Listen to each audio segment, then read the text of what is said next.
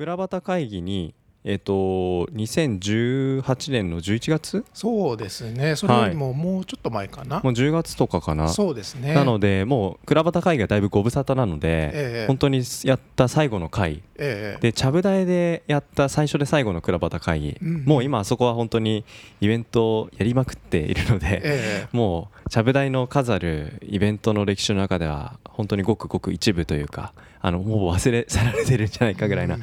感じですけども。えそれにいただいたのが吉田さん？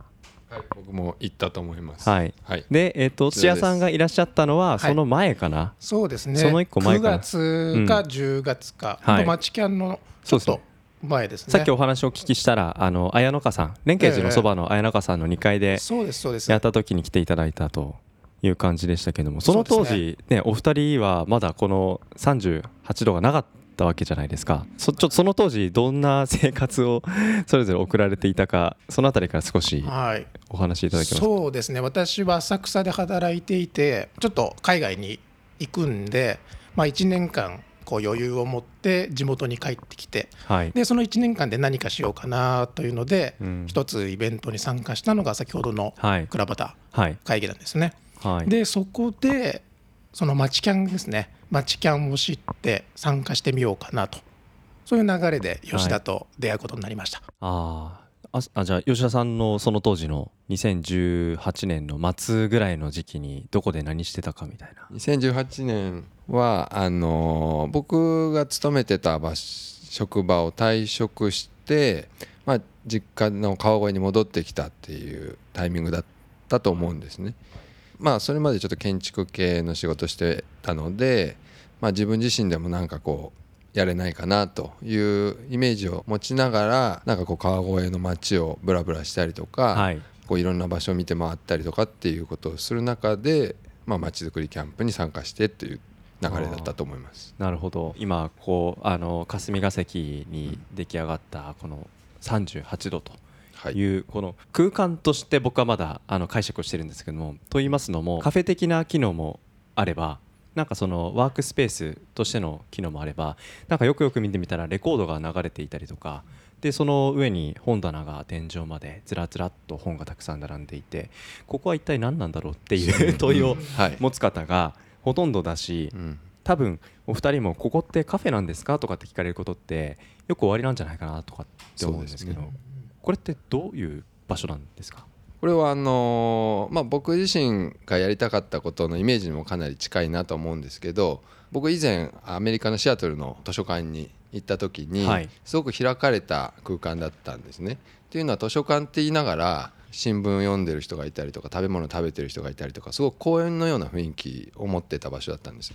でそれがなんかこうある機能を持った名前を持ってしまうとすごく限定されるはずのものがなんかこういろんなこうアクティビティがそこにこう展開しているっていう自由さがあったんですね。でそれはやっぱりこういろんなところに必要だろうという、まあ、気持ちもあって、まあ、ここもカフェっていう名前は一応つけてますけどあのなんかこうすごく自由に入ってきてそれぞれがこう自分の過ごし方をできるような場所としてイメージしました。うんなので最初のお客さんはすごくね戸惑って「はい何ここ?」みたいな「こんなごちゃごちゃしたとこあんの?」みたいなコメントももらうんですけど、はい来て中に入ってこうよく来てくださるお客さんとかはこうかなり自由にうん。自分なりの過ごし方をしてるかなという印象は持ってます。なるほど、はい。なんかシアトルの図書館にルーツがあるって聞くとなんかすごいこの場所の特別感が感じられる気がしますけど。土屋さんはどういうふうにこの空間のことをはい、ご紹介するんですか？そうですね、まあ、みんなで話して共通してたのは場作りをしたいねということで,、はい。でその中でどんな場がいいのかで吉田がいろい。ろ地域の、ね、人からメンバーあの地域の人から、えー話を伺ってカフェコーヒーの需要があるなと。あ。というので先ほどのねあの便宜上まずカフェとはい。いう名前を作って、え場作りをしていこうと。さっきの図書館でいう、まあ、図書館っていうそうですなね。な名はついてるけども、うんうん。別にあの本読むだけじゃないそうですね、はい。カフェイコールコーヒー屋と世間ではね、はい。ありますけれどもまあコーヒーは売ってるけどもコーヒー屋さんじゃないという、まあ、コミュニケーションのね場を作るような、はい。そういう場作りだったり、はい。ね、人と人が今結構ねつながり始めましたけど、コネクション。はい。これができたらいいなというので、今のところはねうんなるほど。まあまあまあまあいい感じで、ね、自画自賛できるところなんじゃないのかなと。なるほど。でもやっぱり1年前にその時間を戻してみるとその1年後の今日この日この瞬間この場所でこういう空間を持ってるってなんかやっぱ想像していたからこそある部分とでも想像してなかったところ両方あると思うんですけどこの1年どういうふうに振り返っていらっしゃるんですか？私は本当にやる気はなかったですね。こんな風にね。あの一応ですね、ええ。あのこの倉端会議今回ええ。9月28日、ええ。デザイン川越デザイン会議さんと一緒にやっていて、でその次まちづくりキャンプが待っているので、うんうん。やる気がなかったとかそういう話は あのうまくこの後の展開であのぜひリスナーさんにいいストーリーを、そうですね、はい、届けてはい。ほしいんですけど、ですけどっていうのがねやっぱりつきますよね。やる気はなかったんですけどもやっぱメンバーがまずはい。まあ恵まれたというの一個ありますね、で一番は吉田ですね、はい。まあ、誰もね勝ちの見えないはい。戦をねする中で 誰が手を挙げるんだと言ってまあなかなかね手を挙げづらいところを吉田が「はい。うん私やります」と。はい。まあ、言ってくれたのがね、あじゃあ一緒にやろうかっていうのが、もうみんなが一気にねうん、手を挙げた感じだったんで、うん。まあ、みんな、周りのメンバーも、そんな感じだったんじゃないのかなと思いますね。負け戦だとか、うんうん。先が見えないとかっていう、はい。そこってなんか具体的にどういうその、まあ、意思決定をしなきゃいけなかった時なんです。か、うんうん。例えばもう具体的な事業プランでこれで行くのか行かないのかみたいな、うんうん。やりたいことはあるけどいざ事業計画聞いてみたらあんまりなんか先が見えないねでもやるしかないとかうんうん。なんかどういうイメージだったの？脅迫的なものはねないですけれども、こうまず道道行く人たちがお年寄りの方ばかりだとか、はい。まあ、完全に圧倒的に交通量がね川越駅に比べるとね、えー圧倒的に少ないと。はい。で何が売れるかもわからないと。で需要もまだわからない手探りのまんまうーん何が本当にできるのかなというのをいろいろこう考えた3日間だったんで、はい。まあ、始める前は当然ねこういうふうになるとは予想もしてなかったですし、うん。うん。実際やってみてそれがこの、まあ、商店街の皆さんに受け入れられるかっていうところのやっぱ不安とか見見通しが立たないところですかねなんかその議論のところでまあ行くんだっていう意思決定を吉田さんはじめチームの皆さんに声掛けしたその吉田さんを動かしたものって一体何だったんですか？そうですね。だからそこそういうこう話の流れだとすごく大げさに言ってしまいたくなるような部分もあるんですけど、はい。すごくあのシンプルに言うと、はい僕自身がのんびり生活をしたかったっていうことがまず一つあったんですね。なるほど。っていうのはあの、まあのんびりっていうと何やってんだみたいな話ですけど、はい。あのまあ、これまで働いてたのは結構忙しかった部分もあって、え。ーで、まあ、設計だったんですけど、あの人とのコミュニケーションを取るっていうこと自体が仕事にならなくなって、はい。あのなんかこう自分自身と向き合うような時間が長かったものでああのこう直接的に自分が誰かを幸せにしてるのかとか、まあ、どういう顔で自分のことを見てくれてるのかとかそういうこうシーンが欲しかったっていうのが一番あります。ーはい。でそういうこう生活と、まあ、仕事っていうのがこう直接的に結びついたはい。あの生活の仕方はい。をしたいなと思ってたのがそののんびりって言ってる部分なるほどですね。はあはあはあ。えーまあそれでこうまちづくりキャンプに参加する時も僕も何かをしようというふうに全く思ってなかったんですけど、あの実際にここの雰囲気をまあこう見て回ったりとかはい。するうちに、まあ、僕がこうそこにいたいと思うイメージとぴったり重なったっていうのが、へまあ、原動力。というはい。かまあそのやると思ったきっかけの一つ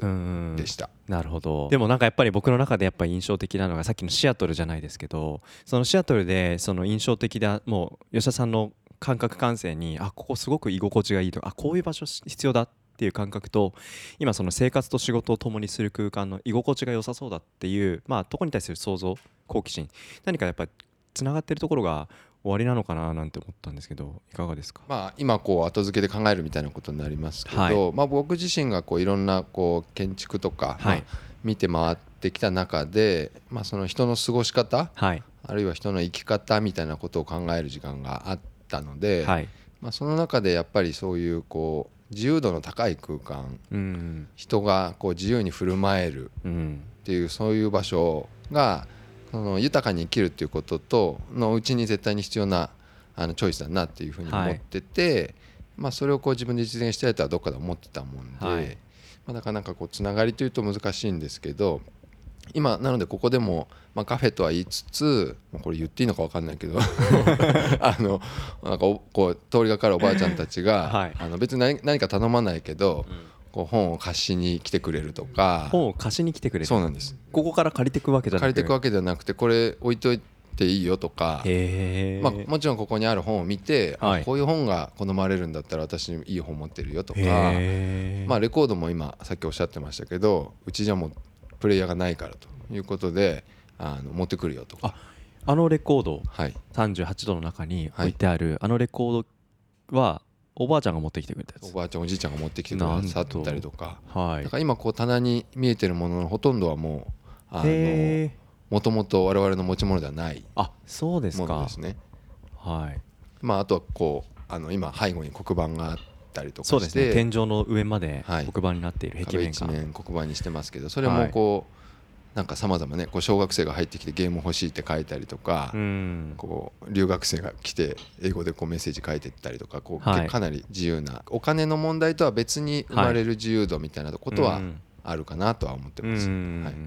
なんでしょう。やっぱり開けてみてその出来上がっていく過程が皆さんその始められたメンバーの想像をはるかに超え始めてるその変化のなんか多様さが本当に幅が広いなっていう印象ですよね。実際そのここに来られた方でさっきのおばあさんの話ありますけどあと何人か印象的だった話ね、僕がいた中で面白かったのはあの、まあ、この棚に関するお話ですけど、こう僕が最初こう自分の本を置いておいたんですけれども、そしたらその、まあ、ある本にあこれ私興味ある本だっていうことで、へまあ、そしたらこう違う本を持ってきてくださった。えっと、その時は、えっと、はい。地政学の本でした。地政学。武蔵野樹林っていう雑誌を置いていて、でまあ、この埼玉の武蔵野っていうことに、まあ、関連して置いておいたんですけど、うん。まあ、その中でその武蔵野樹林を見て今度地政学の本を持ってきた方がいて、へで、まあ、そしたらその地政学に興味を持ったまた別の方が今度はあの自分で書いた論文を読んでくれとかっていうことで、まあそれボブ・ディランの論文だったんですけーど、えー。でそれをこう置いてったわけですよ。はい。でそしたら今度違う人がその古物商やってた方だったんですけど、はい。あうちに昨日入ってきたよっていうんで次から次出てきますね。でレコードを持ってきたら、まあ、ちょうどその論文の中で研究されてた、はい。あの曲とまさに同じ曲のレコードがこう並んだりとへかー。っていうのは僕の中ではすごく面白い体験ではい。自分を超えてこう人が、うん。まあ、直接会わなくてもどっかでつながってるっていう関係性をはい。ここで見たかなっていう気はしました。あーなんかその論文とレコードの曲、はい。あの視覚的情報と聴覚的情報がはい。脳の中でうん。ミックスした時の瞬間といったら、うん。やっぱり気持ちの盛り上がりありますよね。そうですね、うんうん。素晴らしいですね。お二人がどうでしょう？あのこの霞が関というところご出身もね土屋さんはもう本当にこのエリアですしで吉田さんも、えっと川越高校出られてご出身もこの辺りのエリアエリアはあの、はい。石原っていうああたりなのでね。あの割と観光に近いはい。エリアですね、なるほどなるほど。小中、まあ、高校もはい。含めて、まあ、中心部ってそうですね。言われるような場所うん。で生活はしてました、なるほど。そしたらあのぜひちょっと土屋さんにお話しいただきたいと思うんですけどもご自身がその、まあ、幼かった時とか若かった時に過ごした街と今あのこの2019年に生きているこの霞が関の街どういう過程の変化をその遂げてきたのかなって振り返っていらっしゃるか？そうですね。私が子供の頃はこの商店街が全部空いてるのが当たり前だったんですね。はい、でそれぞれ個人店主がいらっしゃって通学していく生徒たちを見守ってくれる、はい。そういう角栄商店街がこう子供を育ててくれているその場所みたいな。そういうただの通学路じゃなかったはあ。のがここですね。うん。で今になると、まあ、私が戻ってきた時にはもはい。うシャッター街、まあ、地元の人から言葉として出てくるのはやっぱり寂れてしまったと。うん。で、まあ、同級生とかもはい。随分変わっちゃったよねっていうそんな感じが2018年のはい一番最初帰ってきて,、うん、そうですね。うん。随分こんな風に閉まっちゃったんだなっていうね、うん。もう店の看板がこはい。う裏返ってしまっているっていうね、なるほど。なんかそういうタイミングで帰ってこられてで自分がいざ場作りを新しくしようって思ってるところが自分が当時その過ごしていた街の景色とちょっとやっぱり変化が大きい。38度が起点となってどういう展開になってったらそのあたりどういうふうにお考えだったりします？作りとして開いてみて分かったのは、はい。結構若い人がいるんだなと。おね。お年寄りの人ばっかりはい。に最初はこうどうしてもいるのがお年寄り聞くのもお年寄りの方ばっかりだったんで、はい。えー並べる商品だったりコンセプトだったりいざ開いてみると若い人同士がね結構あのつながってくれたりだとかしていくんでまあ大げさに言うと次世代のね新しい商店街が、うん。私がこう昔見たのとはもう全然違うような、はい。そういった新しい店主がどんどん増えていったらばうん。理想的だなとうん。思いますね。うん。なんかそうやって聞いてるとこの空間もそうですしその商店街とお店の関係性もそうですけど本当にあのいろんな形があるのかなって思うんですけどもやっぱり皆さんの特徴的なその一つのお話としてチームその今今日2人がお話しいただいてますけども本当に多彩なメンバーででそれぞれがずっといるわけじゃなくなんかあのどういうあの役割分担でここを運営しているのか組織のお話とかも少しだけご紹介いただきたいなと思ったんですけど。今あの基本的には僕がカフェの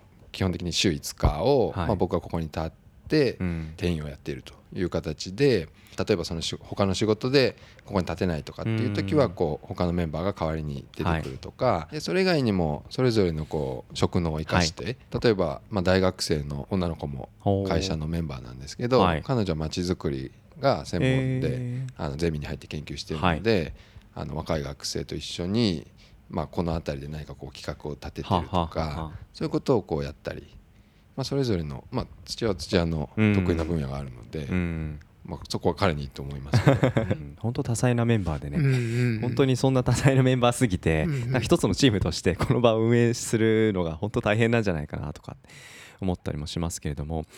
あの9月の28日にこの川越クラバタ会議そして第6回の川越デザイン会議であのお話しいただくのは今回土屋さん。はいはい、なんかその当日またあの会場に来た皆さんにお話しいただく。でもうまさに去年あのまちづくりキャンプに参加されて今こういう時を過ごされてでまた次タイにあの移住されるというお話もありますけどそういう時間軸の中でこの9月28日どういうお話をまあ皆さんにしていただけそうか少しだけご紹介いただいて、えーよろしいでしょうか？そうですね、はい。まず先ほどお伝えしたのは、まあ、カフェという名前ですけども、はい。僕たちはコーヒー屋さんではないと。はいで、えー場作りとして、まあ、コミュニケーションを作ったりだとか、はい。コネクションを作って、まあ、コークリエーション一緒になんか作り出せるはい。イベントであったり、えーそういったことをする場を私たちは作っていっている現在進行形ですね。はい。ということとあとは儲かりますかというね そういう話もねやっぱり切あの。会議の後とかにね言われるんですよね。はい。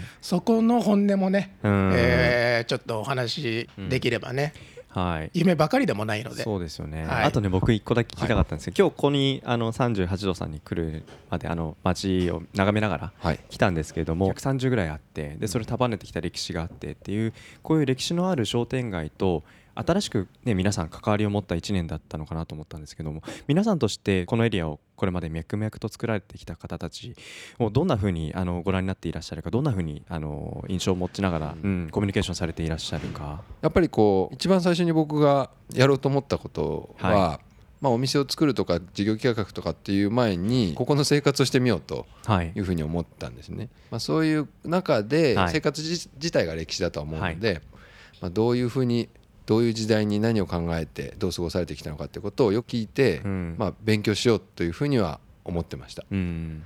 でまあ、そういうこうことを繰り返しているうちに、まあ、こうだんだんコミュニケーションが取れるようになってきてその後もカフェがオープンした後もあの商店街の店主さんたちが来てくれてで、まあ、その人たちの口コミでお友達連れてきてくれたりとかっていうふうになってるので、まあ、そういうことが起こった時にあ受け入れてもらえてるのかなというふうには感じた、まあ、そういう出来事ですねうん。はいなるほどやっぱり関係性はあの一朝一夕にできないというか、まあ、積み重ねの中で日常の中からあの太い関係性ができ始めそうなそんな雰囲気を感じていらっしゃる。あのまあ、こう生活する中でのこうはい挨拶を、うんお店とは別の場所でそれはあ嬉しいなっていうこええう素直にそういう気持ちでしたね。あーはい温かいですね。土屋さんいかがですか？必ずこう話をねみんなしていくっていうそういうつながりはねすごくいいなと思いますね。はい。カフェに行って一言も顔を話さないで出ていく時ってあるじゃないですか。本当に注文して食べて飲んで、えーそういうことがないというのがすごくねこの地域の人との関わり合い方だなと。今後の38度もいろんな展開がね楽しみだなと改めて思うわけなんですけど、最後にそうしましたらここの何か催しとかうん。何か PR されたいこと一言いただいてあの今日は終わりたいなと思いますが最後吉田さんからはい、いいんですか？PR させていただいて、はい。えっとですね来たる9月22日「まあ、軒下の夕べ」というタイトルで、はい。あの小さな町バルをやろうと思ってます。町バル？はい、はい。町バルというとすごく大げさなんですけどあのここの38度カフェと、まあ、両隣の食堂の3店が連携して、はい。まあ、ジャズライブとおあのお酒と食事を、まあ、好きなところではい。好きな時間に楽しめるっていうイベントを計画してますので、はい。来ていただければ角栄商店街で今までなかったこう、うん過ごし方うん。が体験できるんじゃないかなというふうには思います。